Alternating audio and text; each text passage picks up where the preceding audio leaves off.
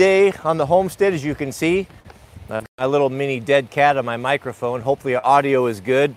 So, many of you asked me if I had watched the Andrew Tate Tucker Carlson interview. I had no intention of watching that whatsoever. Unlike many of you guys, I do not uh, see Fox News as uh, anything different than any of the, the other M- M- mainstream media. And, you know, I don't know if I trust any of those folks, to be honest with you. You know, Tucker Carlson is everyone's savior. Uh, but I know his background, and I believe he's got ties with the CIA or FBI or some nefarious group. I just think it's just a little bit strange. I, I don't know, man. Uh, I would be skeptical. They say the right things. They tell us what we want to hear, but I want to know what you know what is behind it. I do not trust any of them. How can you be neck deep in Fox News for so many years uh, and not be infected by it? However, because you guys recommended it to me, I did its entirety, and it's long, over two hours. Very compelling. You know, I have to say, you know, listening to what Andrew had to say and his experience, you know, he's saying all the right things, but I couldn't help but uh, have to agree with a lot of it. I would recommend that you watch it. Uh, I think it's worth watching. I recommended it to the War Band. I think it's quite interesting. A lot of parallels I drew, kind of. Uh, I had, I guess, I felt a lot of um, I don't know, I felt like I had some things in common with that. You know, the persecution, things that are happening to him, um, and what it is he stands for and why he's under attack is, is essentially the same thing that we're doing here. Promoting traditional values, promoting masculinity, and giving men or trying to encourage or give men the, the balls to stand up for what you know to be right and not just to be bowled over like the, like the majority of people. Now, that is a threat to the powers that be, and they don't like that. And I guess you have to look at his enemies. The fact that he has so many enemies, you know, that also is a feather in his cap. So I don't know. Time will tell. We will see. But I am skeptical about all these things. Man, we had an invasion, a bad invasion yesterday. My neighbor came over and said, Man, you got a problem. Uh, knapweed.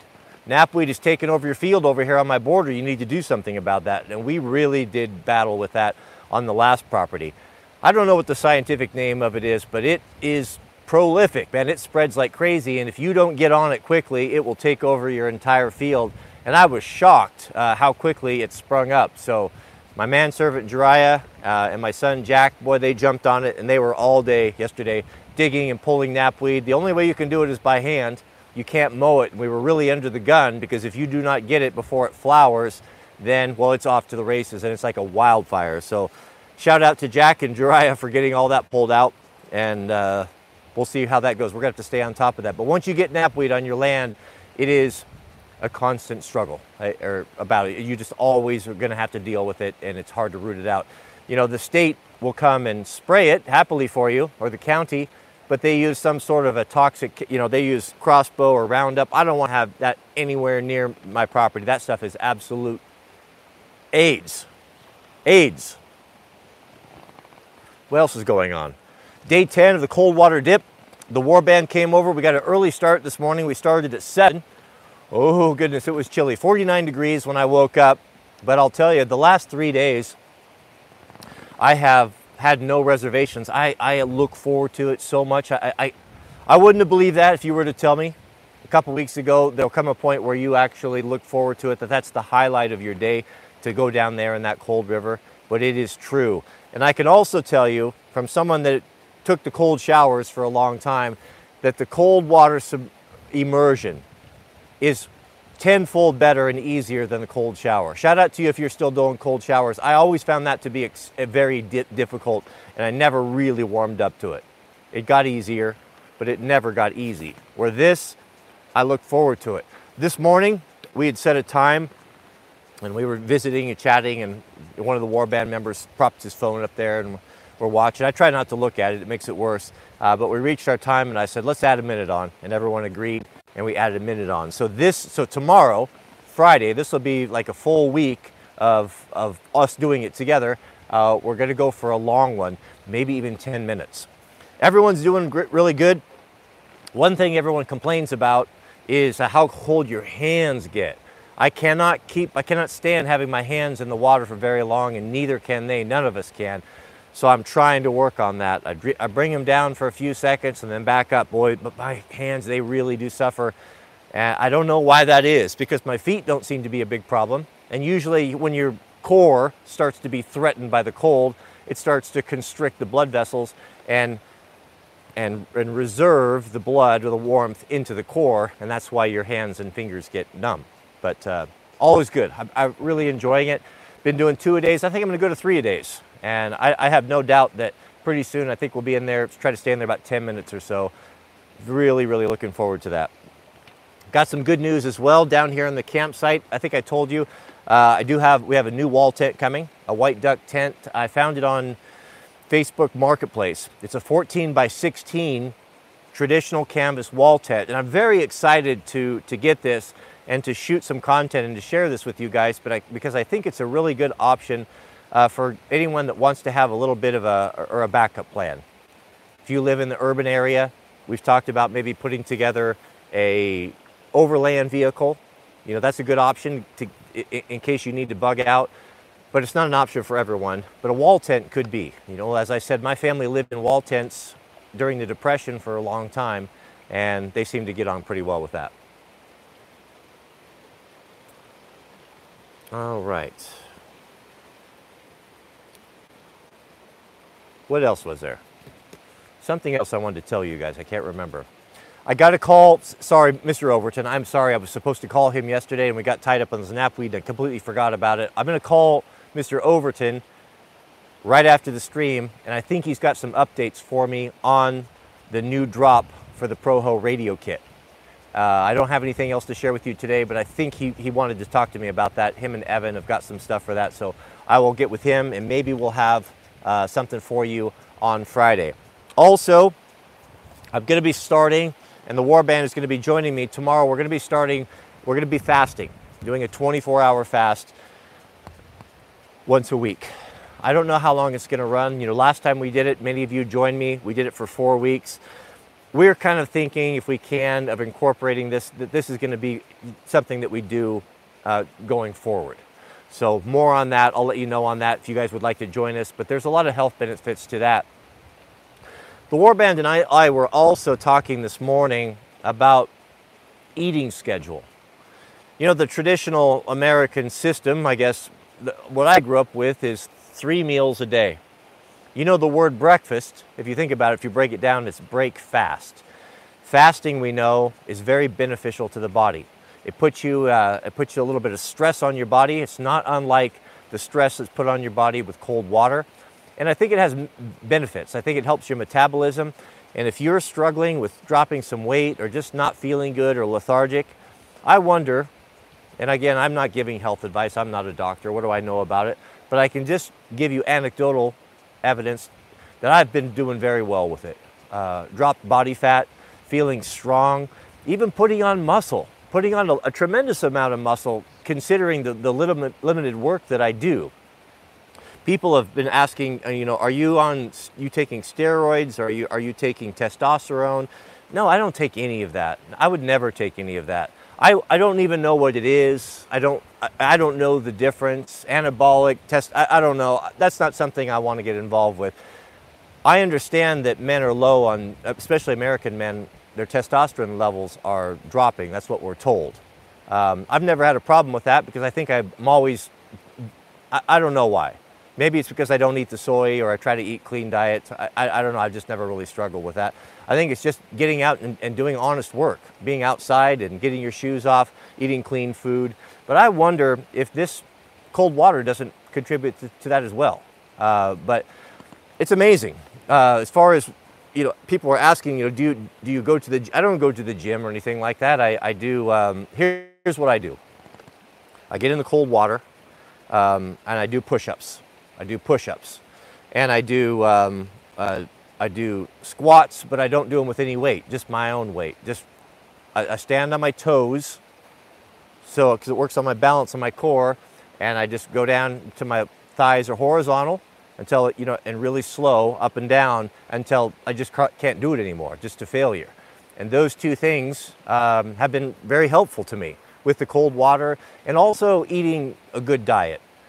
Nothing fancy, just staying away from processed foods, uh, sugars, uh, no sodas, just drinking pure water, uh, eating high protein food, and that sort of thing. I, I found it to be very beneficial. Uh, and it doesn't really cost anything, and, and I'm, I'm geeked on it. I'm, I'm really happy about it. I'm going to be introducing one more exercise, and that's going to be I'm going to put up a pull up bar down here. Uh, that's something that I think if you could do three things that seem to kind of a well rounded workout that's not overly complicated hit the push ups, hit the uh, a pull up bar uh, within reason, and if you could work up some sort of a squat, something like that. I've been um, getting into, I've been uh, pulling out my crosscut saws. You know, we're still unpacking from the move and we got to the area with the crosscut saws and I've got those laid out and I'm going to be get, doing some content with that as well and there's a couple of those I want to restore and get sharpened up because I think that that's something I'd like to work into the routine as well to get out and I'm not going to cut all my firewood with crosscut saws actually just a very little bit of it but I would like to have I've got some logs decked up here I thought you know wouldn't be a bad thing to do for 15 20 minutes to get on the old misery whip and pull on that thing a little bit through the summer, and that's also going to be a whole a great whole body workout. And I think some of the warband members would want to join me on that as well. So everything within reason. You know, you don't have to get crazy with it. You know, I'm not uh, I'm not a super fitness guy, but I also at 54 I, I understand the importance of staying strong. At this age, you kind of reach a crossroads where you can make a decision to either get fat and lazy and, and sick and die, or you can uh, or, or, you can not. And there's no reason why you can't be in good shape uh, with just a little bit of effort, seems to me anyway. We have a super chat from Mr. Dennis Mortberg. Shout out to you, Dennis. Welcome, brother. And Dennis writes, see there, Dennis writes, uh, a tip to keep your hands warm, clench them into fists, and it might help. Maybe, I'll try it. I'm skeptical, but I will give it a try. Clench into fists, we will see. And we have a member message from Mr. Daniel Hetzler. Shout out to you, Daniel. Daniel's been with us for four months now. What does Daniel have to say?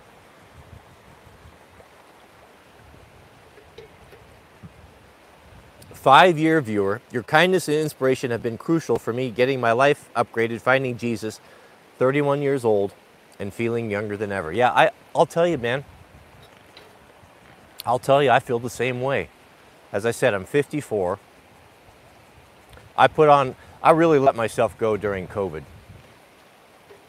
Got into, back into drinking whiskey again, ate a bunch of really crummy food, sitting around inside, locked in, feeling sorry for myself. Got to put a bunch of weight on. It was depressing. It everyone was depressed, right? It was terrible. But what has really saved me, I think, been a, been a huge factor, is the cold water immersion uh, having that to look forward to and the accomplishment that comes from it. I'll tell you, man, I look at myself in the mirror sometimes and I think, who is this old man? I don't feel it. I've got aches and pains and, you know, can't, I can't do things as well as I used to. It really dawned on me 4th of July. There's a difference between 54 and 24. I had not really felt the difference at all, to be honest with you. I, I still feel like a kid. I don't feel like a I don't feel like an adult. but uh, I was hanging up some um, pendants and some banners uh, for Fourth of July at the house and crawled up on a step ladder. And it may have been the, the PTSD that I received from falling over or falling off my snow bike ramp and breaking my leg last winter, or whatever that was. Uh, that I, uh, I am very a lot more careful than I used to be up on heights. And I normally I would just run right up a ladder. How many times have I stood on the top the top, not the top rung, but the very top of a six foot step ladder and never thought twice about it. You know, now I'm like three treads up and I'm holding on three points of contact. So, you know, you just don't, you get a little bit more wobbly, just the way that it, way that it is. It's the uh, cycle of life, but there's a whole lot more and a lot of good things to come. And you can cry about lost youth and lost athleticism and ability, but I don't look at it that way at all. I'm enjoying life now uh, more than I ever had, and I'm looking forward to the future. And I love the, I love to be able to have the life experience to draw upon in conversation or in live streams, or it's just, uh, it's, it's nice, it's good. You can find good whatever age you're in, so I'm told. But I think this is good. I think I'm, I'm, I'm happy, healthy, And uh, Lord willing, we'll be feeling good and doing the same thing tomorrow. Take care of yourself, beloved. I did not take care of myself. Grew up in the trades, grew up in construction, eating garbage. I, I, I'm just absolutely shocked that I'm able to do what I am with the abuse that I put through my body in my younger years. Uh, just I just didn't know better. Well, maybe I did. I was just so I was, and I just didn't care. Didn't think it made a difference. We have a, a live chat from Spetched and Co. Shout out to you who writes, "Would you be a wildland firefighter uh, now if you could?" I can. I, I could. Uh, I, I could do that if I wanted to. Um, uh, maybe. Maybe if I choose to. I don't have any desire to do it right now.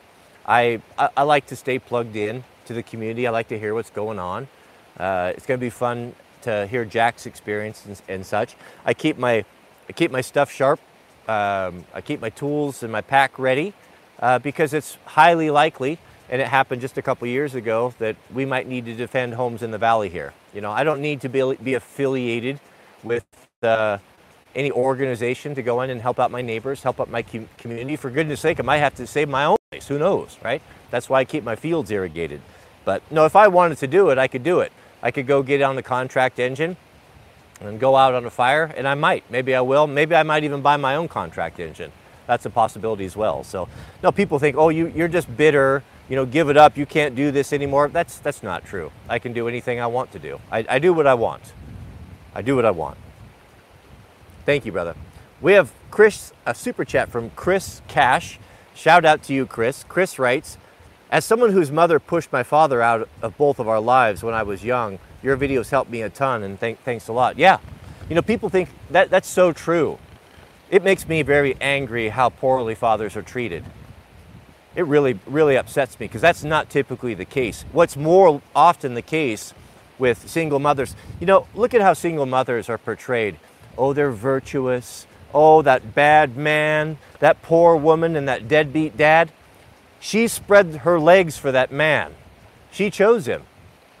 Women control access to sex, men control access to marriage, right? It just astonishes me the lack of accountability with these women who will go and pick, and I'm not talking about the good ones, but we'll just talk about what's going on currently. We'll go and pick uh, the Chad uh, because he's handsome and six foot tall and all these things, and thinking she could lock him down reaching way, way out of her league and then cries about it. Oh, look at these bad men. And because of that one guy, she labels all the rest of us as being misogynist and, and, and have no good, no value. And they take zero accountability whatsoever.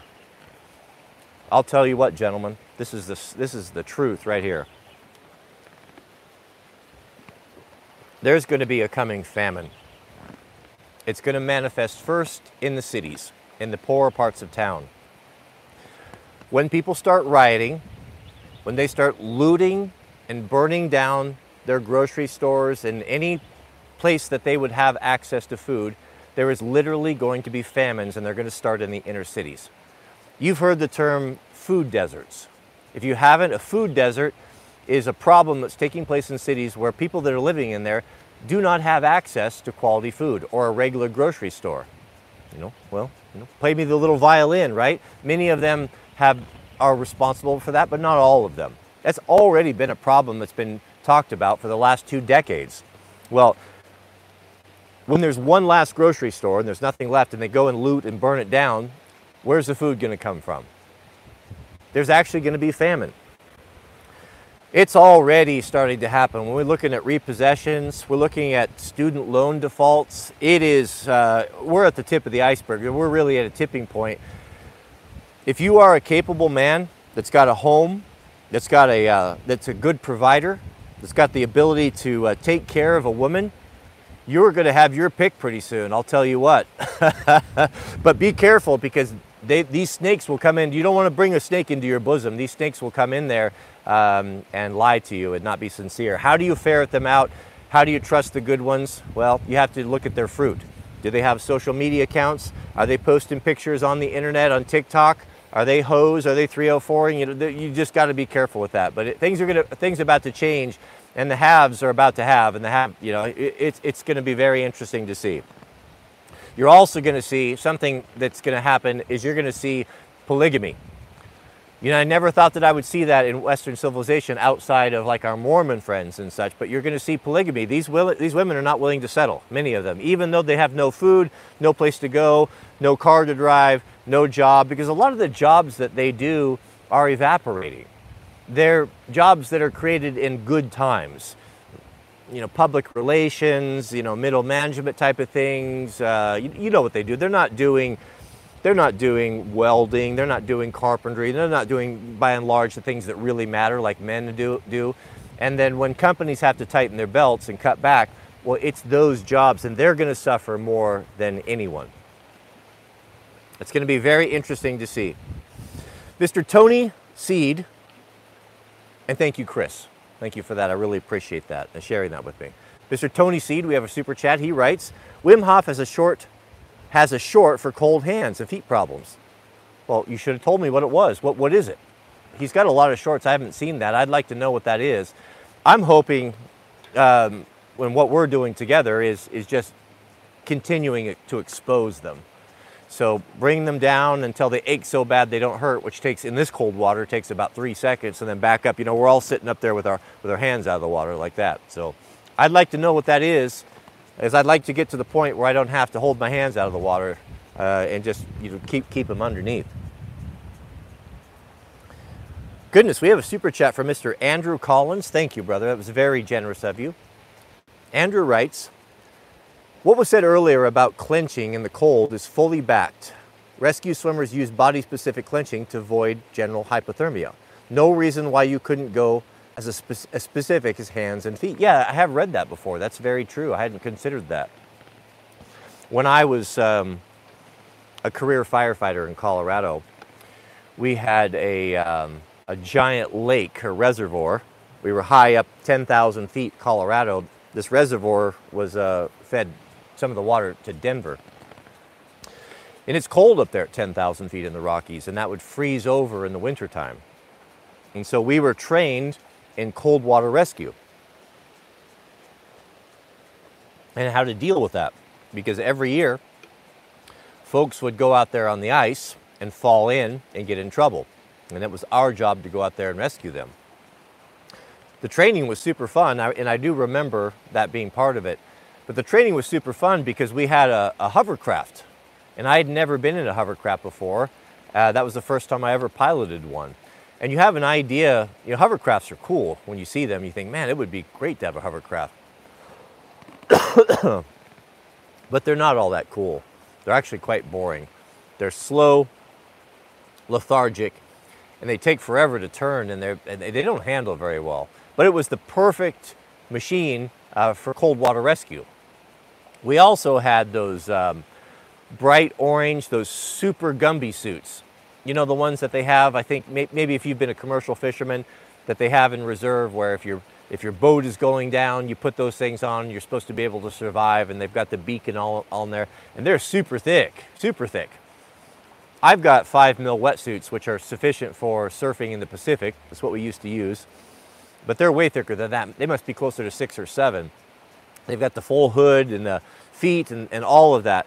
We, used to have so much fun with those things. We would, uh, we would go, usually the ice wasn't frozen in the very center, you know, come December or so, and we would back up and put those suits on and we would start running, run as fast as you can, and then jump onto your stomach and do the slide into the water on those suits, and you could just go in there and just have a good old time and never, uh, never even feel the water. But uh, I don't know why I'm sharing that with you. Oh, the clinching. So I will try that. Tomorrow, I will share that little bit of information with the warband, and I'll tell them we will clinch our hands tightly and see if that makes a difference. Uh, it could. Yeah, uh, it may just just by eliminating eliminating surface area of all. There's a lot of surface area on your fingers. They're like um, like fins on an engine, on an air-cooled engine, right? If you were to eliminate that and close them up, then there's a good chance that that that could work. That good advice.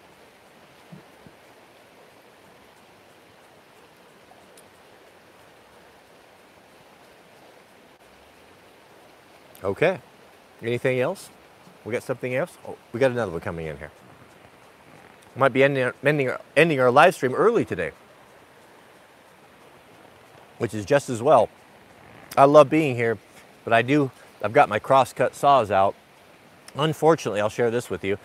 So the last time that I, I used uh, and was sharpening and filing crosscut saws, it was over at a friend's house, our, our neighbors. Actually, it was, it was um, Jariah's in-laws. And we had a, a, a really talented uh, saw filer from the area that came out of the logging industry and really knew it well, an old guy, and was kind of putting on a clinic for us. And in the middle of that, I had to leave because I got a call out for a wildland fire. And so I left and I was out on that fire for, for a long time. And I left my saws all there. Well, the class, once the class was over, uh, they put all the saws were all laid out on the concrete slab there. And I, and I was fixing on going there and getting them. Well, a water, it got cold, I guess, and no, what happened? What, no, it wasn't cold, it was summertime. Somehow a water line burst. I don't know how, and it flooded the whole barn where we were having the saw filing class and uh, got the saws kind of rusty. It's just a, a, mild surface rust. It's not anything deep, it's pitted. Um, and a lot of those saws that I have have that on there. So I'm really, I'm keen. I've got them all laid out and I was choosing which ones. I, I actually collected too many. I had a bunch of people send me some, and I'm really only interested in the Western saws. I, am not interested in East Coast man saw. It doesn't appeal to me, and it's just not appropriate for, it's just no good for the area. Western saws are far, far superior, in they're, that's the saw of my people, right? Uh, so I'm selecting the best of the best. So I'll probably keep uh, two felling saws. I've got um, Wanda, my, my Atkins that my granddad bought in Idaho in the, in the 30s which is uh, an eight foot felling. And I've got um, a couple of uh, Royal Chinook buckings. And then I've, I want, so I want to have a long felling and a short felling and a long bucking and a short bucking or a single buck, one man buck. And I'm going to take those saws and that's what, that's what I'll, I will keep for myself and I will either donate uh, you know, or pass on uh, the other saws to other people and I'll focus on that. And I'll have to restore those, sharpen those, and get those up to speed. I want those working tip-top shape, uh, as good as, better than new. So I'm, I'm keen to get started on that. And thank you, Andrew. I really do appreciate that, uh, that bit of advice. Mr. Jason Barr.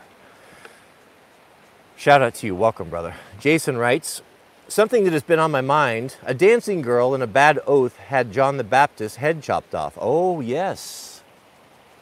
Yes, do you know the story? Oh man. What was her name? What was her name? I, it's on the tip of my tongue. That's very interesting. Interesting that you brought that up. Oh, what was her name? Oh, I revile myself that I've wasted so much time. I should have spent more time in the scriptures the last decade. Oh, the wind's going down. I'm getting hot. I got my Indian blanket here I was going to put on if it got cold. This one doesn't have any smallpox on it or AIDS, which I'm always, uh, that's, I'm always appreciative of that. But I certainly don't need it now. It's getting hot. Oh, I love that story. It's so, that's something, that's something that I, I'm, I'm going to, thank you for reminding me of that. I'm going to go back. What was her name? Goodness. And her mother.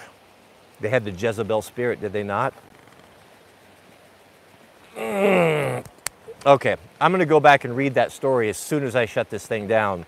And we're going to talk about that tomorrow because that's a story that I hadn't thought about for very many years. And that is very appropriate to us today with the current state of the dating market and uh, um, the, the women with the Jezebel spirit. Excellent, excellent. All right, Jason, th thank you for that. I'm going to come back to that. We're going to revisit this. This, this is something that we need to talk about. We have a member message from Hammy. I'm still, it's going to dawn up. It, it's, I know this story like the back of my hand. It's one of my favorites. I got to stop.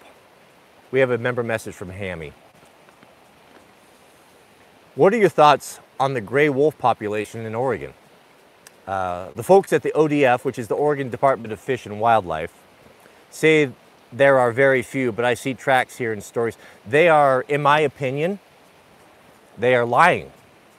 And the reason why I say that is I had, I had a member of, of our old church that actually worked for them. and knew exactly what was going on. Uh, and he told me so. And he was based. He was absolutely based, and and he uh, he you know he took the check, uh, but he also knew what was going on. So we have a lot of cattle ranchers in cattle ranchers in this area, and everything to the north of us up on Fuji, that is all open range. Open range is cattle ranchers lease federal land, and the cows just range on it. No fences or anything like that. You see them all the time when you're up there dirt biking. I've ran into them. They run across the road. They put bells on them as well, so you can hear them, hear them walking around. And so they're always up there. So the ranchers are have been having some problems with uh, cattle being taken down and calves and such by these wolves. Well, for years, uh, they knew it was happening because they could see the slaughter. And they would complain about it and they would go to the ODF and the ODF denied it. In my opinion, they lied about it. They said, no, we're not introducing these. They don't exist. This is your imagination. So there's that. Well, he told me that they're planting them, that they're intentionally putting them in there and they're lying to the public. They're not telling anyone. This is what he told me. This was, this was what, what his opinion was. In addition to that, I have a, another friend here in the valley who um, has firsthand knowledge because he, he hunts with dogs. He, he's his grandfather and his father. He still has dogs, same bloodline, and he's very good at what he does. And so he's a he's a professional tracker, and he's tracked uh, cougar and such. So what happens uh, in this area? We have a lot of cougar. Can I tell you a cougar story before we start? Remind me, we get back to where we're the point I was going to make. The Sweet Loaf and Mrs. W. This was last year. About a half a mile, half a mile up here to the to the west is a trail that runs along the river. It's popular with local people here, scenic and nice, nice and easy, good for kids. The Sweet Loaf and Mrs. W were hiking on it, and uh, all of a sudden, the Sweet Loaf said, "Look, Mama, a tiger!" And right in front of the two of them was a mountain lion. You know, mountain lions they can be they can range you know the adults 80 pounds up to over 100 pounds, 125 pounds even and they're they're dangerous. I know I have uh, I know two I have two friends that have had to fight for their lives uh, in this area with mountain lions and had to fend off attacks. So they're no joke. The Sweet Loaf had never seen, you know, she's four at the time, or maybe five. She had never seen it before, and her only reference was tiger. So, look, Mama, a tiger. Well, Mrs. W she, you know, she always carries. Uh, she, when she saw it, she threw up her hands and just screamed. And I said, "What did Mama said?" Say, and she said, "Well, she threw up her hands and went, ah!" so, and it ran off. It was not, not a problem, but they're around here, so you have to be careful. People, I, I laugh at people. Oh, you don't need a gun. You don't know nothing. Don't tell me what I need. You incel living in your mama's basement telling me from the city what I should have and should not have out here when I live in the midst of, of super predators. Give me a break. What were we talking about? I forgot. I told I, I knew I was going to forget. Oh, the wolves. So my friend who's a professional hunter, he when they have a problem with cougars, mountain lions, they're bothering livestock, they're getting too close to people's homes, the state will contract him to go out track them down and tree them and they'll either shoot or relocate them. I don't know what they do. But he's really good at it. He's third generation. He's done it for a long time. He shows me pictures. He shows me pictures right hip here, not far from here, of gray wolf tracks. He knows how to track animals. He's done it his entire life. He learned it from his grandfather. He's done it professionally. You can always tell a wolf track not only by the print of it, but it drags the leg. You know, they have kind of a, a, a lope. So if you're looking in the snow, if you want to track, you know, I'm not a super tracker, but my grandfather was. And he taught me how to track animals and how to read sign growing up with him and hunting and how to tell if something's fresh. You know, and, and I don't, again, I'm not the expert at it, but I have a general knowledge of it. But I did not know this about the wolf because I'd never seen a gray wolf before until it was explained to me. So he was showing me pictures last year of what it looks like in the snow. And right up here, a piece of property we were looking at, a wolf went right through there and it has it, you can tell by the feet and it, it drags that leg drags that leg so there's a little drag in the snow and that's always an indicator of gray wolf so they're all over the place so again you know, the government is not your friend. I just have to assume, make the assumption that anything that they say is most likely dishonest or a lie or a deception in some way. I don't put any faith into it whatsoever. I think you would be better served if you were just to believe the opposite uh, with, of whatever comes out of their mouths. You know, there will be no liars in the kingdom. So, they'll give an account. You know, God, God will meet her at justice according to his will. But does not the soul cry for justice? Does not the honest man long for it? We have a super chat from Back 40 Fab. Shout out to you, brother. Back 40 Fab says, Me and my wife have been felling. Uh, we need to move from Canada. We have been feeling. See, I've got crosscut saws on my mind, and I read feeling is felling. I want to do some felling. My wife and I have been feeling we need to move from Canada, British Columbia to the US. Uh, what are your thoughts? If you have the means, I would say so. Yeah, I would say so.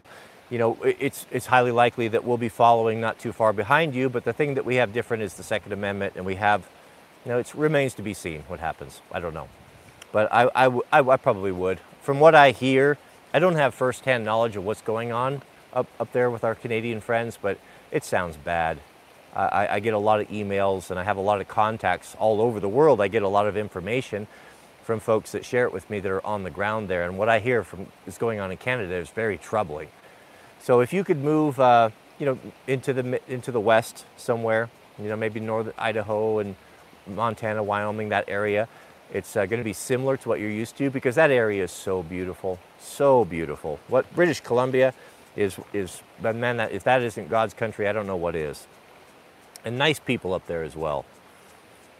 I have never had, I have not had a lot of experience with Canadians in the mid, the, the, the middle of Canada or over on the eastern provinces uh, so much, but I have a fair amount of dealings with Canadians in BC, and they're very similar uh, to Northwestern people. I think we're kindreds uh, in many ways. We share the same environment, we share the same love of the Douglas fir tree, and you know just the lifestyle and the mountains and the rivers and and the best place in the world someone asked me today in a comment, what's, the what's your favorite place to visit? What, what's your favorite place you've ever been?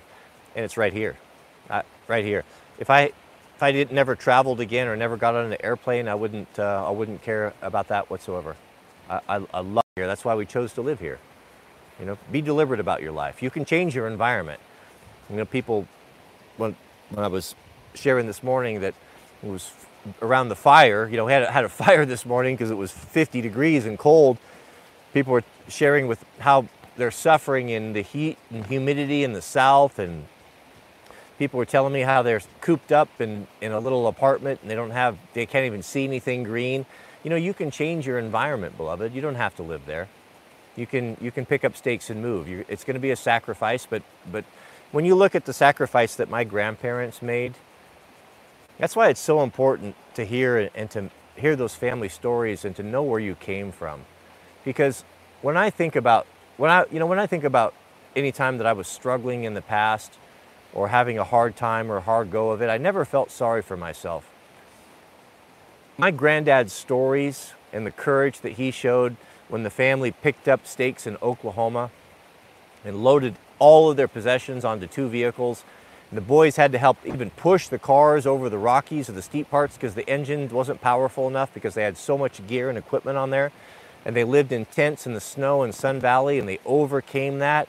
And he went to war and, and, was, and showed great bravery there and honored himself and honored my family and was the best and most honest man I ever knew. And, and I am that legacy. I carry, you know, I carry on the family name. I carry on that, you know, and, and when I make when I have to make decisions sometimes in my life, it's sometimes based off of what would my granddad think about this? Would this honor him? Would he be proud of me? Or would he be ashamed of me? I've done things in the past that he would have been ashamed of, that I would be mortified if he were to find out about it. But now that I get older, it's important to know where I came from. And I carry on those stories and I share them with my son, where he came from and how they traveled over the Rockies and how they lived in tents. And I share them with you and I honor him and I honor the good life that he left. And I hope that that my son will do the same for me. This is what they're trying to take away from you, beloved. If you don't know where you came from and who you are, what do you have? And if you don't have that, then it's time for you to establish that yourself. Become a man of honor and start building your own renown. Draw a line and say, enough. I'm done with being ordinary. I'm done with being, I'm done being a slob and lazy and, and just a good for nothing, um, selfish prick. I'm going to start doing better. I'm going to give my heart to Jesus. I'm going to make the commandments of God my creed, and I'm going to follow them to the best of my ability. When I fall down, I'll get back up and I'll seek forgiveness and I'll ask Him to help me to overcome the things that have kept me down. Fight. Fight for something. Oh, Wim Hof says to submerge hands and feet only a few minutes, then total body submersion. Okay, well, we're going to try the gripping and we'll see how, see how it goes. We have a member message from our friend Mr. Kyle B. Welcome, Kyle. Good to see you. Kyle writes, oh, and Kyle's been with us almost two years now as a member. If you ever want to get the wall tent running again, would you consider walking us through an off-grid solar setup? I will do that. Yeah, I, I will do that. I'm going to be, so we're going to be, I, I, don't think I finished the story. So what I did is I found, uh, I found that the tent that I wanted, there was only two brands that I, I, was, I would consider buying. There may be others, but this, this is just mine. I would either buy a tent built by White Duck or I would build, buy a tent built by Canvas Cabin in Montana. I know those guys. My granddad, he bought a Canvas Cabin tent when I was a boy. And that's what we stayed in and hunted in. And it's a very good quality tent. And they still make them today. Uh, so I called them actually last week. I called them and said, um, you know, this is kind of what I'm looking for. I'm looking for something that's about 12 by 14, 12 by 16, 14 by 16, and uh, I want a stove jack. I want five foot sides. Um, I want the traditional elk hunting tent, you know, the four season tent. And they said, I asked them the lead time, they said six to eight weeks. Like, mm, I, I, I, don't want to wait six to eight weeks. I, I, want it now. There's things we want to get going and do. And do. So I jumped on Uh, the other company that I would consider would be White Duck. I, I had one last year, I guess, two, or was it two years ago, and that was very excellent quality as well. I would say comparable, just as good. Comparable, for sure. So I went online and on Facebook Marketplace, and I found one in Boise. Someone had bought it last year, I believe, and they'd used it, they'd had it put up for four weeks. And it must have been for a, an event or something. They never really used it. They just set it up one time, and they even set it up on a ground tarp, and they put the fly over it, so it wasn't even exposed to the sun. So it's in mint condition. And it's 14 by 16 with the windows and the stove jack and all the things that I wanted. It was perfect and it was uh, a, quite a bit less. You know, saved probably $1,000 or so off of the retail price, but it was in Boise, which is a long ways from here. So I, re- I sent a message and I said, I'll be willing to give you your asking price uh, if you'd be willing to deliver it. And I gave my address, and uh, she responded back, if you cover our gas, we'll deliver it. So $100, they said $100 for delivery from Boise to here, which is a long ways away. So I thought, I told them, absolutely, I'll give you $100 more than you're asking, you deliver it and we're good. So I PayPal'd them a deposit and they're supposed to be here Monday with it. So that's gonna be very exciting. Uh, Brian is gonna, we're, we're, gonna get him kind of a small black ship, his blacksmith stuff set up. He's got it over here on the table. Uh, but you don't want to be out in the sun doing that as hot work. So we're going to kind of get him set up there and he's going to start doing a little bit of knife making. And then I'm going to bring my saw filing, my saw filing uh, vise and bench down here for my crosscut saws. And I'm going to work down here and do a little bit of that. And I'll shoot the content about that. And we'll shoot, we'll show you videos of setting it up, uh, how, how to set it up. This one has an internal frame. And when, when I was elk hunting, we had both. The first tents before Granddad bought a canvas cabin, he had were the old green military tents that he got surplus from World War II, and they did not have an internal frame. And I do not like a, well, it's not true. I don't like a green tent because it's so dark inside. and it's all it's really dark. Even in the daytime, you have to have a lantern because the military ones were so thick. At nighttime, they're good, you know, because they're thick and they're warm and they're very dark, and you can sleep, especially if you're up in Alaska. If you go in in a bush plane, a dark plane's nice. A dark tent is nice for that. But I don't like it just for that reason. I don't like having to run a lantern all the time, where a white tent is very cheery and you have that beautiful, beautiful diffused light. It's amazing. It's going to be amazing to video in. Someone who is really into light like I am, that's going to solve a lot of problems for me because I just, I, the sun and I do battle out here all day long because it's difficult and horrible dealing with direct sunlight. Now I know I, uh, filmmakers don't like sun. It's, it's a difficult thing to work around. So there's going to be an opportunity to set these tents up and to show the whole thing. And you guys will kind of, some of you will probably be seeing this for the first time. We'll do the wood stove. Uh, I'll show you about the jack, uh, uh, how to take care of it, how to stake them down. There, there's a lot of stuff we can do. And then we can do saw filing and stuff in there. It's going to be very nice to have a place to kind of put stuff in at night and uh, keep things, keep out of the dew. But it's going to be fun. Uh, I think you guys are going to enjoy it. I know I am my experience with YouTube videos and content is if the content creator is happy and excited about what he's doing and enthusiastic, uh, everyone has a good time, you know, because it's fun to watch someone that's enthusiastic about something, even if you're not into it. I, I think that's one of the, the greatest things about YouTube. Mr. Cameron Wilson, thank you, brother. Goodness, a $20 super chat is very, very generous of you. We sure do appreciate that. Cameron writes, Best channel on YouTube. Thank you for all you do, Cody. It's much appreciated. Well, I sure do appreciate that. Thank you. Don't know if I agree, but I do appreciate that. I'm glad you think so. Long as we're having a good time out here, right? We have a super chat from Jehovah's Thickness.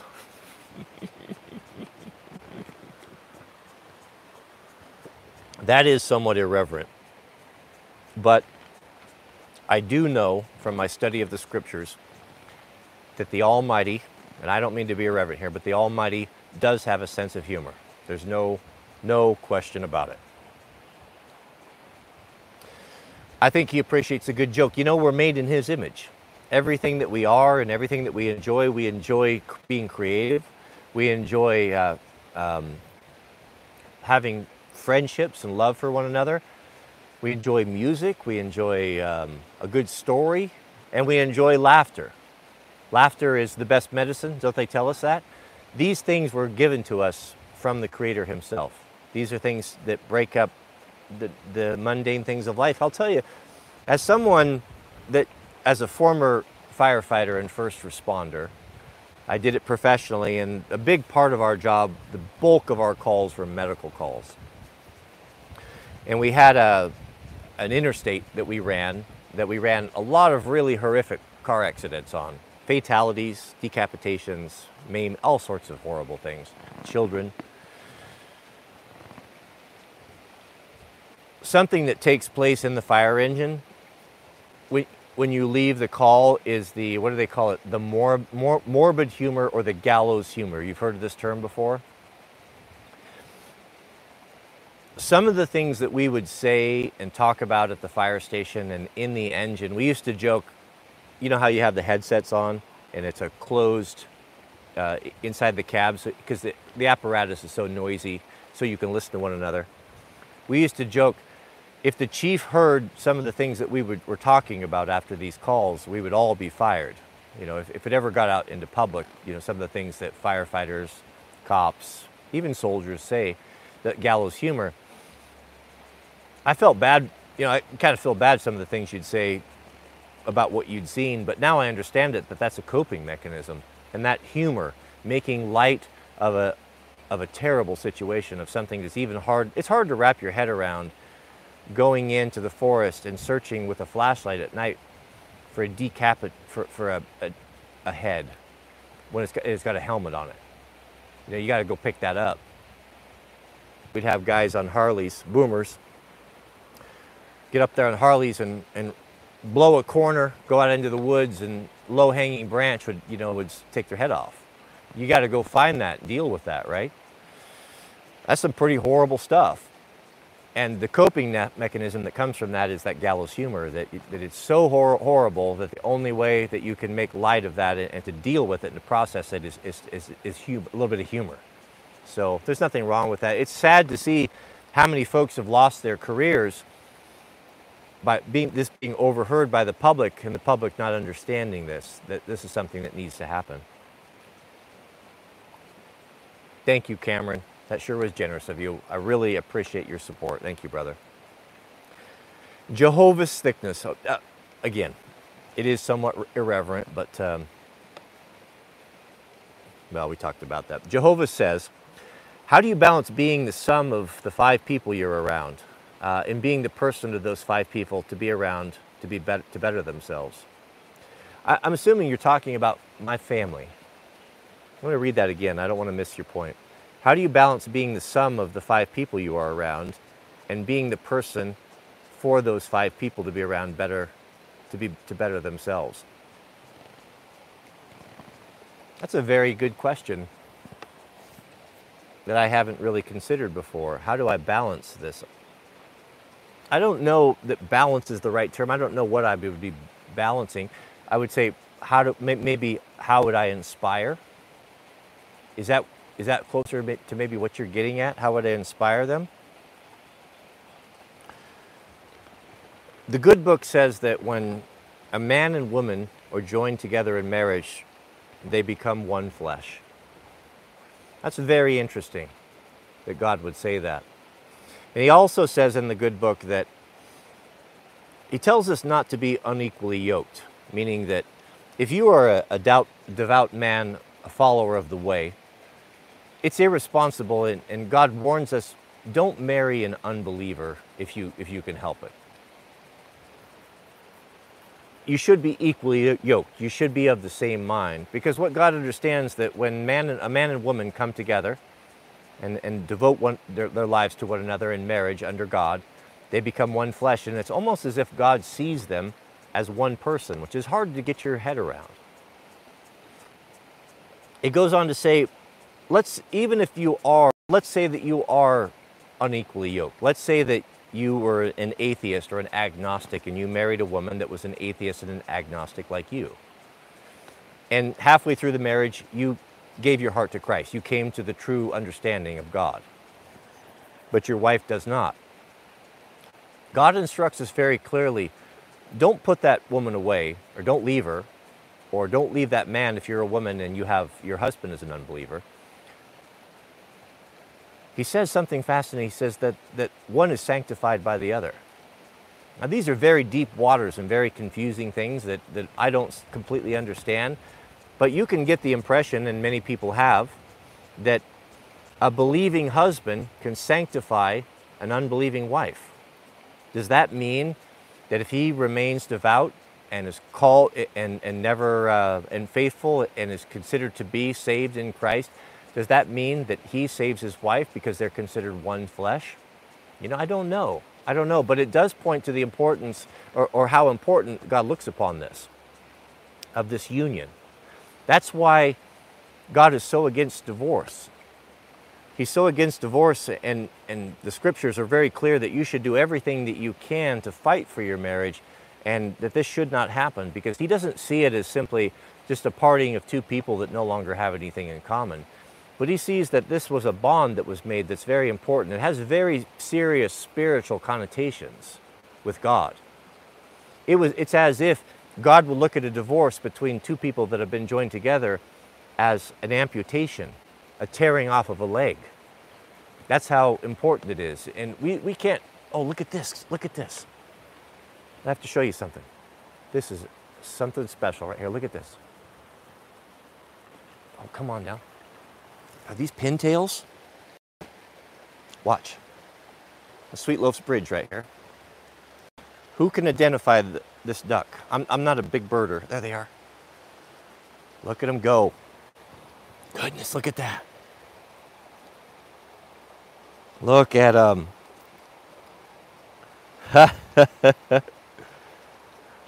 oh, I wish the baby could see that. Hope they uh, hope they stick around. No, we're fishing this weekend though. Look at that, that is something else. What a blessing.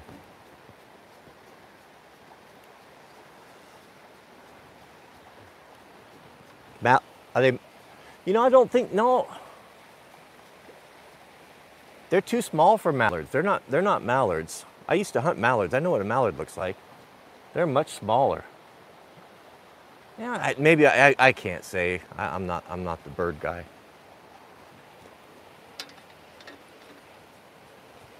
So I want to preface that. Uh, I need to set that up. The importance of, of, of a, a, godly couple together. Mrs. W and I are of one flesh, and we are. It's. We understand that without us, there is no family. So we have to really put importance upon that. We need to take care of that marriage.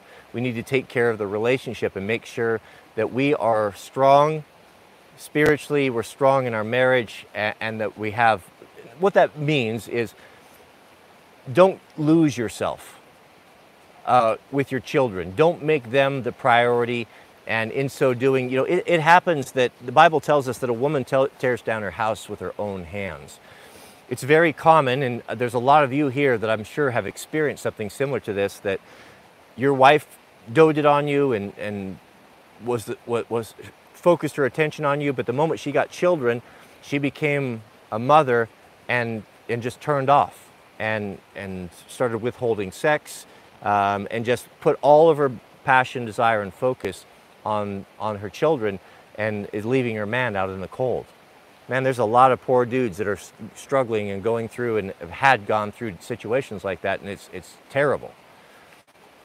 I think that they never really did love the man, never did really respect him. They only wanted children and they were basically just using him as a seed to get what they wanted. Once they got what they wanted, then that was it, and now he's no, no longer useful. He's just a utility uh, to provide uh, income for her and her children.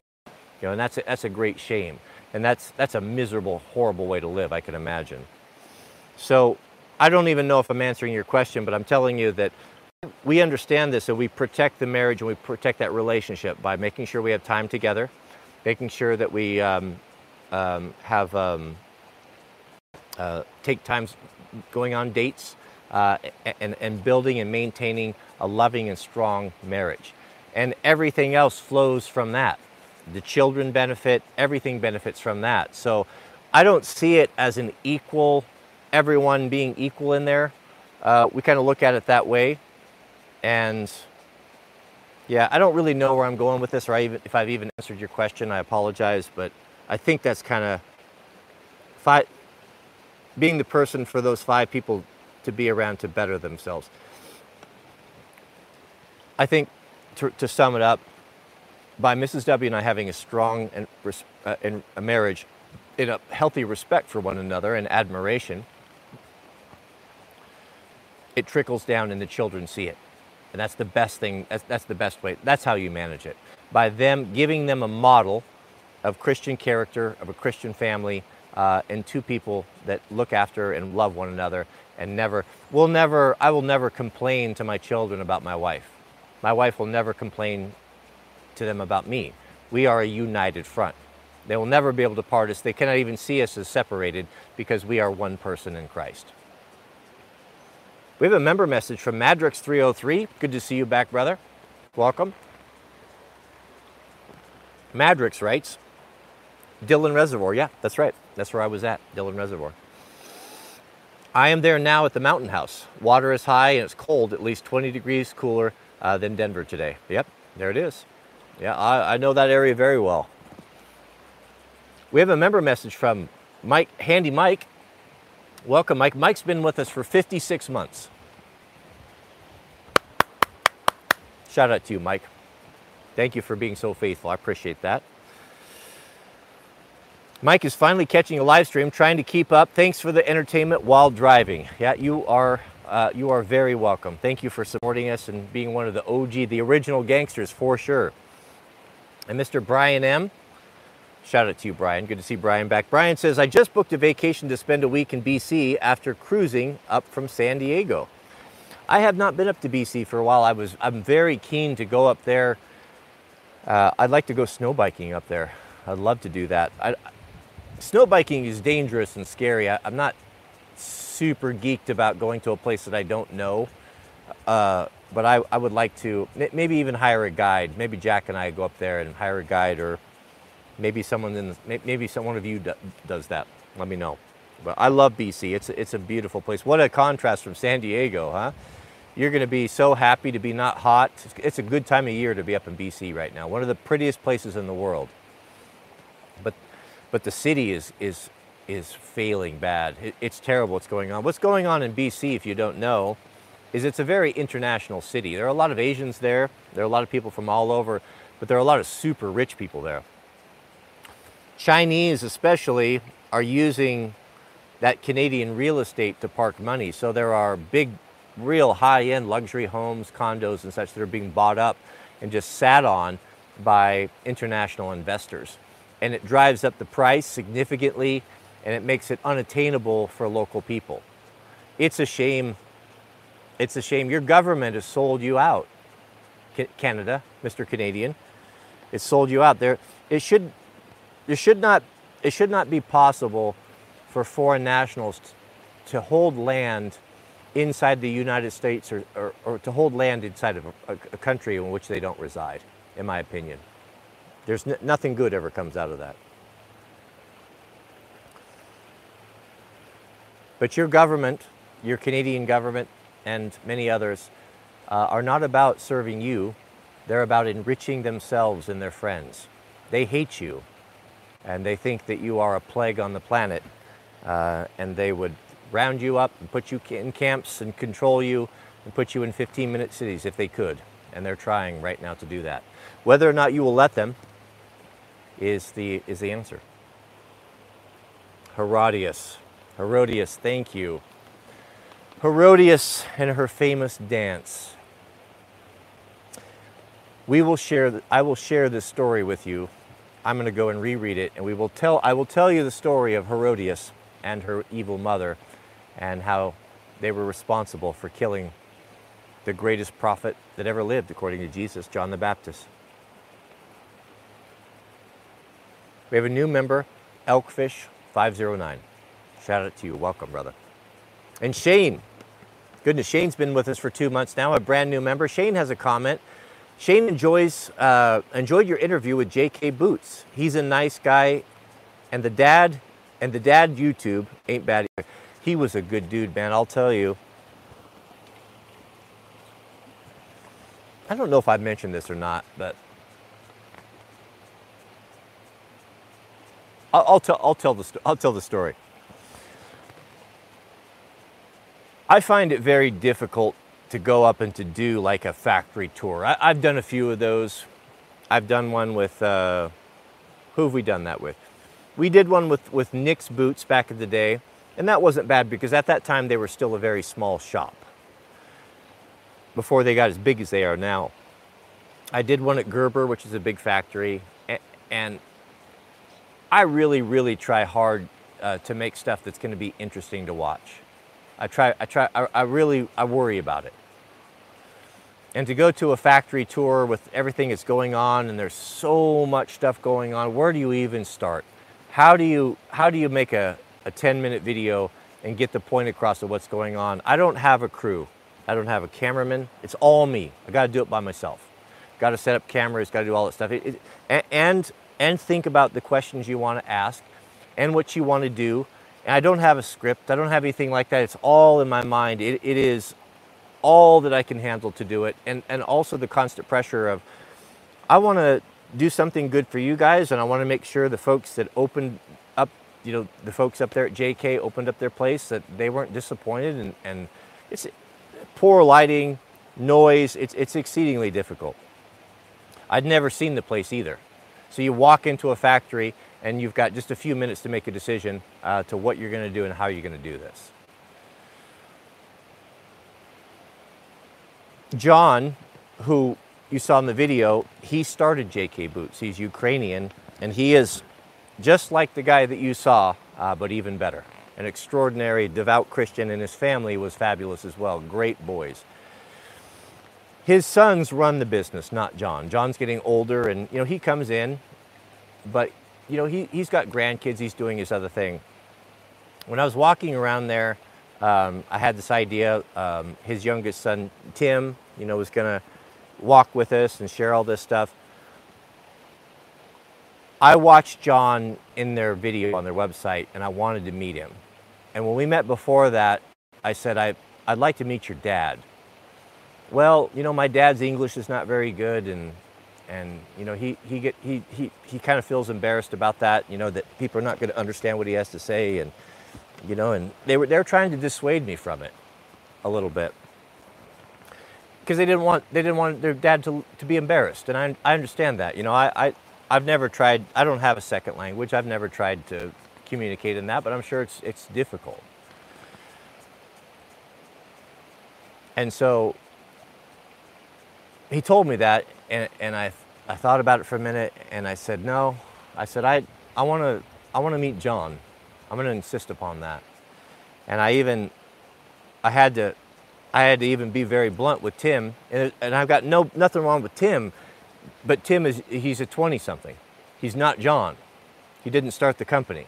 Even though he knows every aspect of it, every facet of it, he's not John. And, and when, when they were pressing me out a little bit, I just said, Tim, to be honest with you, I don't think, and not so many words, I was very direct, more direct than I should have been. Tim, I don't think you're the guy for this. I think, I think you talk too much. I want to talk to your dad. I want to do it with your dad.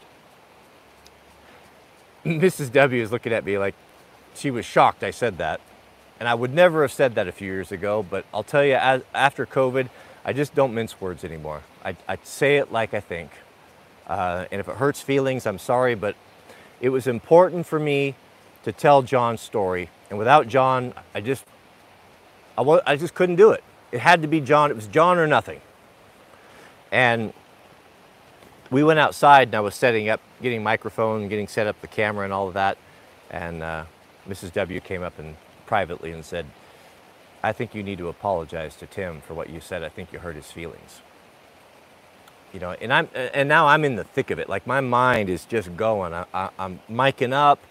I, I'm thinking in my head what I want to say. I haven't met John yet. None of this. And, and then she drops this on me. You know, she's she's my better half. She's my conscience. When I go too far and I cross the line, you know, she's always there to keep me honest that I don't. Because you know, for, to me it was business. This is business. I've got a couple hours to do this you're standing in my way for what I want to do. You're not getting the hint. I want to talk to John. Uh, I felt like I had to do it, and I was more blunt than I should have done. I ended up apologizing to him. but anyway, that was a great interview, and that was um, that it was the best that I could do. Could it have been better? Could it have been more polished? Could I have rolled B-roll and stuff in there? Yes, but but I just want you to understand what I was up against. But that was an amazing it. That was an amazing man, and I I uh, I hope that came through. What I wanted to get across to you, yes, the boots are important, how they make stuff is important, but that was not the story that I wanted to tell. And when I got back and I did the first edit on that, I shared it with Mrs. W. I said, What do you think? She didn't like it. She's like, No, this is not your best stuff. You know, this, I, I, it, you didn't do any B roll, you didn't, you didn't put this in, put that.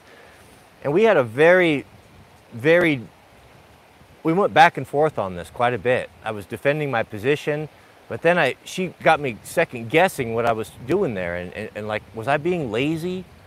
Was I just trying to get something out? And I kept thinking, like, no, I wasn't. I, I, what I'm trying to do is I'm trying to trying to get people to tell John's story the best I can. I only have a little bit of time. I'm, I, I don't have a film crew. Again, it's not. I'm not. I don't want to come off like I produce some great thing. I just wanted people to get to know John so that when you buy boots, you know where they're coming from and a little bit, a little bit about that family. You know, yeah, yeah, you can go in and find out the quality and how they're put together. You know, that's that wasn't that's already been done. That wasn't my interest. But what a great family. Shane goes on to say, I'm in my late 40s, and it's nice to learn that there are so many young men watching this channel. They are in the right place. It is. You know, it is. And it's important for us, I'll tell you, it's important for us old people, our old, uh, us old boomers, to be plugged in to the energy of young people. I, having an 18 year old son, having a five and a half year old daughter keeps me a lot younger. If I was an empty nester, I would not be able to be relatable. I would not understand the struggles. I wouldn't understand what's going on, what you guys are thinking about. I'm talking to you Zoomers, 14, 15, 18, 21.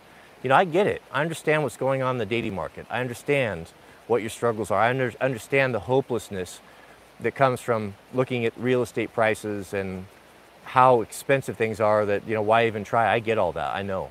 I understand. I think we should not despise the youth. They have a lot but also, you young people, don't despise your elders. You have been taught that old people don't have any value, just push them away into an old folks' home. Um, everything is about Hollywood, media is all about celebrating youth. And once you lose that, you are of no value and you need to be put out to pasture. That is not the way a civilization can, can, can thrive. You need to have access. You need to hear what I'm saying and older men that have done it. We have so much to show you and to teach you that will make your life easier. Why would you want to go and reinvent the wheel? Why would you want to go out and get your nose bloodied and have to learn all these hard lessons that we have bought with blood and money when we can share that with you? And why would we just grow old and just think, oh, the lost youth and, and this? No, they have, they remind us that, that to love and to, and, and, to, and to enjoy life and to not just focus on work and be so serious all the time. We need one another. I had that in the elk camps growing up. I was so fortunate, gentlemen. I, I, just didn't see it at the time. So fortunate to grow up in that environment where two weeks or four weeks a year to go up into the wilderness with men only, staying in tents and hunting together and eating together and, and sleeping together in the tents. You know, no homo uh, and, and working together for a common goal and hearing the stories of the old men hunting and the time a bear attacked and, and it was a wonderful experience wonderful experience to be go down and, and, shoot elk in the bottom of Hell's Canyon and you'd be down there with a group of six, seven, eight guys and the old men out there, the experienced men pulling out their butcher knives and start skinning and butchering and packing up elk packs for the young men because they were so much younger and stronger and we were running packs up and down, and it was an amazing experience that you, most of you, have never had before. And I'm sorry that you didn't because it's the greatest thing in life. It really is. If we could get into an environment where we could recreate that in some way, that's really, that's, that's, that's really an amazing thing.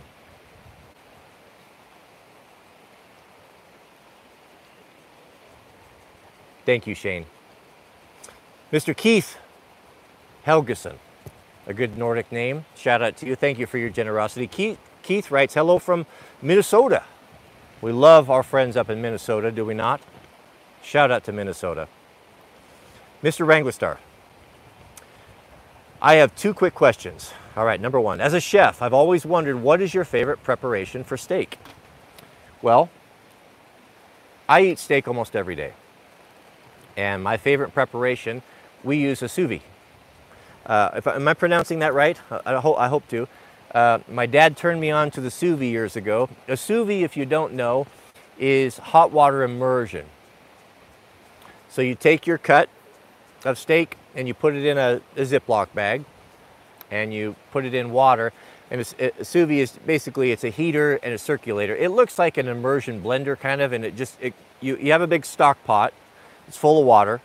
You put your steaks in there Sometimes you have to weight them down with a meat tenderizer. or something heavy because they'll float up to the top. You want them completely submerged and you submerge them into the water. Now, you know that a medium rare steak or a medium, it's, that's determined by a temperature of the core of the meat. So 120, 130, whatever it is, you can dial it in to exactly what you like. I like medium rare, depending on the cut, but for most parts, usually medium rare. So there is no overcooking. It's perfect every single time. It is the way to cook meat, in my opinion. So we put it in there, we cook our steaks in there, and what's nice about that is you don't have the timing problem. So you can do it, they can sit in there for a couple hours, no problem, and they won't overcook because the temperature has been set right at what you want. And they'll be just be medium or medium rare all day long, for as long as you need. And then when, here's what you do. Now, when you're going to pull them out of the sous vide, they're going to have a disgusting cadaverous gray look, and they don't, don't look very edible. you can't, I don't want to eat a steak that that's, that's doesn't have a sear on it. And so what I do is, is I pull them out, medium rare. Now I've got the grill outside and I got it hot. All three burners on like burning hot, hot as it'll get, you know, six, 700 degrees, whatever. I take those guys and I throw them on the grill about 30 to 60 seconds per side and I flip it, get those seared marks on there. You know, it's, you know, like at the steakhouse, pull them off, let them sit 10 minutes or so, let them cool down, and I'll tell you what, gentlemen, you will have a steak dinner like you never had before. Even lower qualities of cut um, are much better, in my opinion, uh, when they're sous vide. It's, it's the way to go. It's the way to go. So that's the way I like my steaks. Um, second question, and do you have any wood any woodworking projects on the horizon? I actually do have one uh, that I'm work uh, I'm getting ready to put together. I love Pendleton blankets. I have one within reach all the time. The war band, I bring them down. You know, we, we've been pretty cold. It was funny yesterday we, when we came out of the water because we've been getting up so much earlier. It's cold, man. It's hard to come out of 40 degree water into 50 degree air. And I had, I got my Pendleton blankets. I'm all wrapped up in those because we go into our Wim Hof uh, breathing right after that. And it's hard, you cannot concentrate on your Wim Hof uh, when you're shivering and you're super, super cold. You're like, you're just fighting for your life and it's hard to, to, to focus and to really get relaxed and get into that meditative state. So was, I'm all wrapped up with blankets. I, I'll tell you, guess who showed up with blankets this morning? And it was the war band. We all had blankets, right? So we're doing that. So something I've wanted to do is um, I want to build a, uh, a, a, blanket ladder because I have so many, I've got three or four uh, Pendletons and I like to uh, air them out, you know, because you can't, these are 100% wool. You can't, you don't wash these. So one thing with my, my denim or blankets, I, I, rarely wash this. I'll wash, I'll wash this shirt maybe once a week, and that's if I wear it every day, but I hand wash it in pure water. I'm gonna be washing it down here in the river soon and hang it up. There's something special about hanging your clothing up to dry in a, in a pine tree. The people are gonna think I'm crazy, but I think that, I don't know if it's spores or just the smell.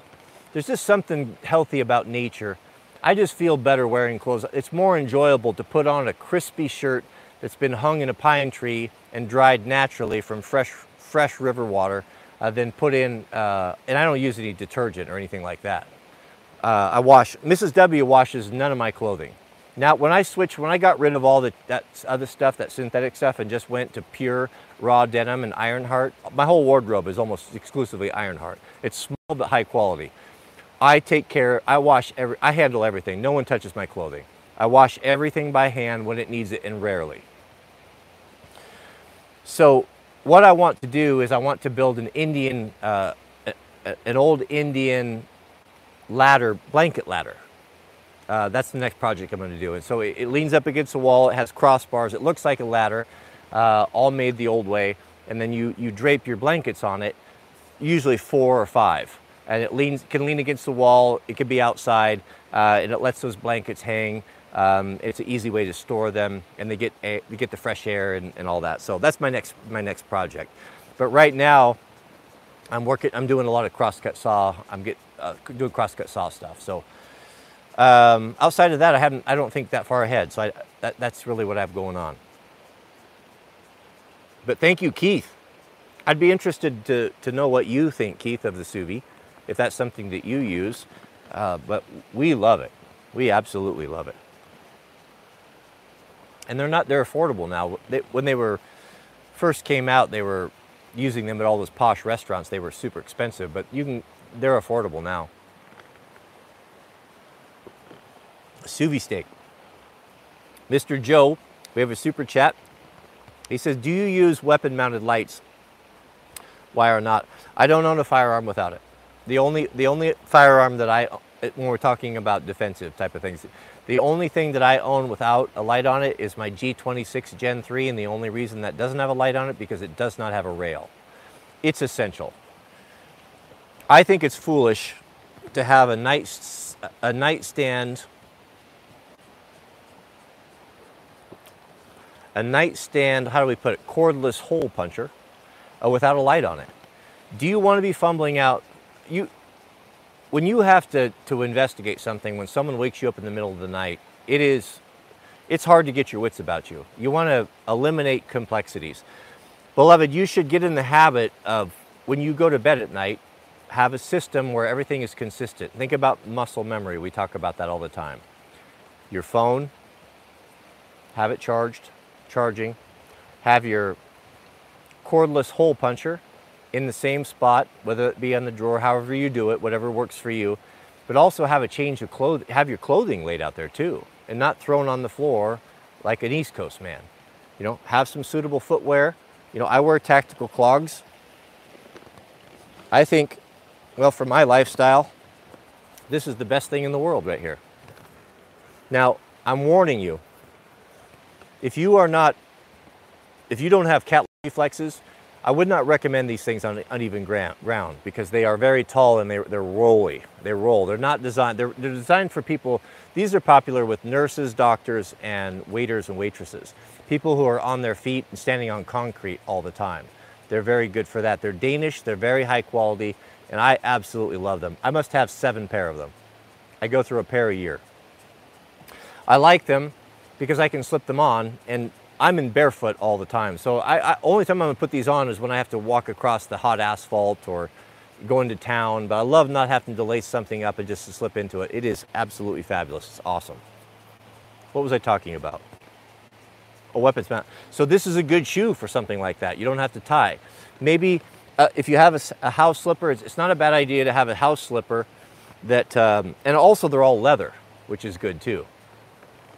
It's not a bad idea to have a house slipper and get something with a rubber sole on it so that you can go outside if you need to and you can have traction. Don't underestimate the importance of good footwear if you have to go out and fight for your life. You do not want to be barefoot. You do not want to be in something clumsy that's not going to support you. Be in something that you can get on fast, put on fast, and you can be somewhat athletic in. Now, if you have cat-like reflexes like Proho does, I can get after it with my Dansko clogs because I've wore them for so long. Have a robe or a pair of pants or something you can put on and, and, just have that there. But the, but the light is important. You do not want to be fiddling with multiple things. You don't want to separate tool, separate tools. If you can combine something into one, or you grab and go one package, that's where it's at. So again, threats are oftentimes going to come at night. You do not want to be out there in the dark. There's nothing more terrifying. The, the, the, the night is dark and full of terrors, right? You want to have a flashlight and that having a light on, on especially as bright as some of the modern LEDs are, that's in a deterrent in itself. It could be, and hopefully, you never have to use that or ever have to hurt anyone. I wouldn't want that. I, I definitely would never want to do that. A light can be intimidating as well. So I would say that uh, any personal firearm that you have must absolutely have a light on it. My concealed carry has a light on it now. I've adjusted my holsters so that they accommodate that short of the 26. If I don't have, if I am carrying the 26 and it's in the evening time, then I will take a, a Surefire backup uh, pocket light. But um, it's not my preference. I would much, much, much rather have uh, a Mark 18 with a uh, with a Modlite on it or a um, G19X with a 300X on it. A good question. Thank you, Joe. And Mr. Wild Weasel. Shout out to you, brother. Wild Weasel writes, You pointed me towards Christ in a way I respect. Thank you. My daughter and I read Bible stories together, and I taught myself and her how to work it. God bless. Man, that's an encouraging thing to hear. That's an encouraging thing to hear.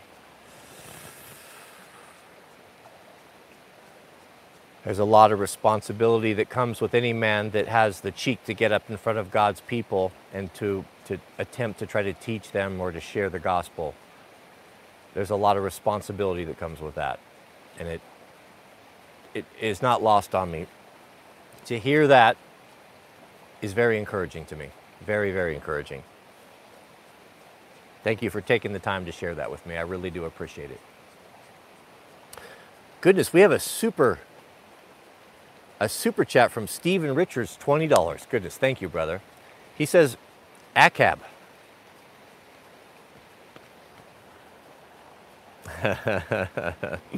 thank you for the definition below uh, middle, the middleman there. I, would, I was struggling with that. I had not heard that before, but I would agree 100%. It's an acronym used for, as a political slogan associated with people who are opposed. Okay, yeah, well, I can get behind that. Yeah, I, I need that on a hat. You know, this is to turn. This is to bite me in the butt one of these days. I'm to get pulled over by someone who knows my stance, and they're to uh, they're going to uh, get up all tyrant on me. Might have to get to the point where I'll have to get someone just to drive me around, so I don't have to have run the risk of getting pulled over. Mrs. W be driving me around. She'd probably prefer to drive me around anyway, as slow as I drive. I told you that when we're in a hurry, I'll go outside and she's in the driver's seat. that tells you all you need to know, right? I just, you know, I just, I, I don't get any here. What, what, where you got to go? Why you got to, why you got to put your family at risk, put yourself at risk, be all stressed out, passing cars? Why? Just pull into the slow lane. You burn less gas, less wear and tear on your rigs. Where, where, where are you going in such a hurry? That's one of the best things about, I, I have never, I have not stopped thinking about my buddy the other day telling me one of the benefits of being barefoot is it causes you to, forces you to slow down. Because when you have big, heavy, clunky boots on, if you run up on something and kick it, there's no consequences. But I'll tell you, there's consequences when you're barefoot, especially when your toes are cold. So it causes you to be more deliberate, to slow down. I want, it wouldn't surprise me a bit if that wasn't God's plan. For me, anyway. And we have a brand new member, Mr. Chad Smith. Welcome. Welcome. Well, that is, that's it, gentlemen. If you guys don't have anything more, then we'll, uh, we'll end the stream. I can't tell if I'm hearing trucks or light. No, it's not thunder. It must be a truck. Uh, and I'm, uh, I'm going to get working on my crosscut saws. Crosscut saws, restoring them is a slow and painful process. One thing you do not want to do is don't put any power equipment on them. I don't, no grinders, no buffers, it's gotta be done. These things are national treasures. These things are very precious, especially when you get an Atkins or a, a Royal Chinook, the gold standard. If you come across one of those, you need to restore it properly and i have got videos on that in the past, but I'll redo, I'll do some more. We have a lot of people that haven't seen this before. It needs to be done with a hand, with a stone, a hand stone, a, flat sharpening stone is how it's done uh, with diesel. And it's just a slow process back and forth, just working out all the pits if, if it's rusted deep or the surface rust and stay away from those rakers and stay away from those teeth. Don't want to thin those out or knock that set out of them. People don't realize how difficult it is to sharpen crosscut saws. I had a bunch of dudes that said, oh yeah, I, I picked up some, a crosscut saw at a garage sale and, and I have that, you know, in case I need it someday. Well, if you don't have the tools and the know how to do that, it's not going to be of any value to whatsoever. You, it, it is, I'm very, very fortunate. I'm, I'm actually a, one of the very few people that's actually got to go to school for that. Um, and I got lucky to do it. The Forest Service runs a school in Montana once or twice a year, and there's only about uh, five slots, five or six slots, and I got in one a few years ago. And they maintain that tradition. The Forest Service up there maintains all of the U.S. Forest Service crosscut saws, and they're, and they're vintage and they catalog them and they, and they keep them because they still use them. Smoke jumpers still jump with them in wilderness areas. They bend them around the boxes that they throw out of the planes. Trail cutting crews still use them. They're 100% re relevant and they have a whole facility and they've maintained the skill and the tradition to, to sharpen those things. And it's very, very, very, very difficult to do and hard to learn. And it requires very special tools that are no longer made and you have to go and find them. And that's one of the most difficult things to do is to put together the saw, the, the saw filing tools. It took me years. And I had contacts. It took me years to put them together, uh, just, just the tools. Uh, so I'll, I'll, share all that with you. Uh, we're in the process of doing that once we get the tent up. It's, it's absolutely fascinating. We have a super chat or a new member, Fear God. Welcome. Thank you. Good to have you here. We sure appreciate that. And Mr. Jason Barr, we have a super chat. Jason writes, he's got a question. PSA, I found out that cops do not like to be asked if they are enjoying, if they're being a tyrant. Well, they don't like, they don't like you. They don't like you. They, they don't see you as being an equal. They see you as being the enemy. And do you think that the tyrant wants to be questioned? He has supreme authority. He has complete impunity. He can kill you, and he, he'll never pay consequences for that. He has, uh, what do they call it? What's the immunity that they have? I'll tell you what, many of them would start acting right if they had to pay the penalty for falsely shooting someone or abusing someone. It would be an entirely different thing. Qualified immunity. We need to strip cops of qualified immunity, and that would solve a multitude of problems. End qualified immunity. Yeah, no, they don't like being called tyrants, but that's what they are, many of them. And the ones that are not, the fact that they allow tyrants to exist and they work next to them, they're complicit. We have a super chat from Superheat. Welcome. Shout out to you, Superheat. He said, Do you do you load your own ammo? If not, you should really consider it. No, I, and I'm not going to. I, I, I can't take on any more hobbies. You know, beloved, in the past, a, a man would have a trade. He was a blacksmith, or he was an armorer, or he was a farmer, or he was a carpenter. But he didn't do try to do all those things. It, it's unrealistic to take on too many things. You end up not being able to do anything well at all. We have reloaders in the warband. My friend uh, Brian, he he's he's he's takes that. I have abilities. I can sharpen crosscut saws. I can do tool handles and you know some basic carpentry stuff. I, I know how to build a house. I can run equipment. You know, I have I have a skill set. He has a skill set. I'm not gonna I'm not going to get into that. Um, I have other things that I'm going to do. I'm going to rely on him doing that. So we'll help one another. It's going to have to get to that in the communities where you're going to have to have a division of labor. We, we like to think that we can be an island in the stream and our own man, we can be the Sigma male and we can do everything, and that's unrealistic. We need to have, we need to specialize. We need to have people in our community, in our group, that, that does that and delegate that to them. You do something of value, they do something of value, and it'll be bartering and trading. That's what it's going to come down to. That's what we really need to cultivate. And we can be much more effective that way. Mr. David Knott. Good to see you, brother. Welcome. David writes Just spoke with a 94 year old friend who buried a 90 year old wife this week. Can you imagine the loss? You know, he won't live very long after that. Couples that are together that long, and I don't think that they should. The loneliness. I've been with Mrs. W for 20 years, which is a drop in the bucket compared to what probably this man has experienced. And I would be, if something happened to her, for, for her to be taken from me, it would be a terrible loss. But after, at that age and, and that much time together, um, I could see a, a, it wouldn't surprise me if a man could just will himself to die. My granddad did not live long after my grandmother died. She died before him, and you know, and they'd been married for over 75 years.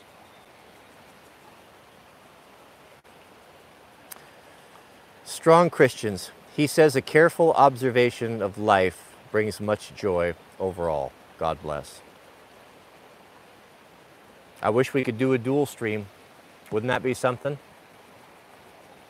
Wouldn't that be something to do a dual stream with, with that man and be able to glean some wisdom and experience, especially those of us who want to have strong, healthy marriages? He did it. He knows how to do it. He might know a thing or two. Well, shout out to him. 94 and 90. Man, that's rough. It's rough, but also, you know, it's time to go home at that time. Your body's breaking down. You've ran your race. If you are safe in the bosom of Christ and you have ran a good race, as, as, as I said, and, and you're secure in your faith,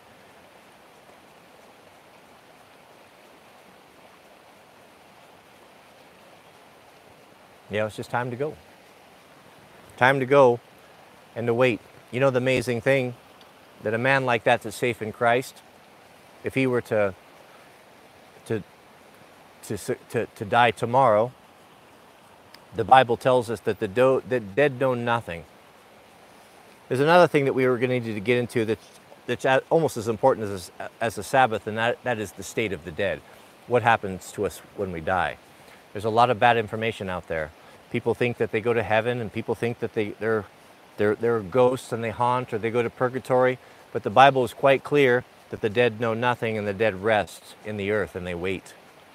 They wait for what? They wait for the coming of Christ. They will be arisen. Those that are saved in Christ will come up and be resurrected at the second coming. So if you were to think about that, the last moment you had on your deathbed and the lights go out, you rest in the earth or cremated, whatever. You, your race is run, you're done. You know your next waking moment? It would be not even a, a twinkle, not even a, a second. From the time that you lose consciousness, a snap you wake up to the resurrection, whether it be to the resurrection of the damned or the resurrection of the living, your next conscious thought, if you're saved in Christ, will be with Jesus and, and ascending in, into the air and on your way to the kingdom. Can you imagine that? It's pretty incredible, huh? Even though uh, King David right now lays in his somewhere in the tomb, and his next thought, even though he lived thousands of years ago, his next thought and his next, the first thing that he will see is his Messiah. Incredible. Yeah, we're going to have to cover the state of the dead and the Sabbath. Those are really the two big issues, I think, the ones that are probably the most important that we could cover right now and the most, most, most misunderstood, for sure.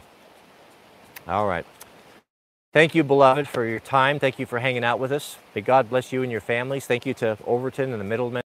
For those of you, the new members, I welcome you. Those of you who've been faithful with your time and for the super chats, we sure do appreciate that. I really, really do. Please keep us in your prayers. I'll be praying for you. And Lord willing, we'll see you on tomorrow's stream.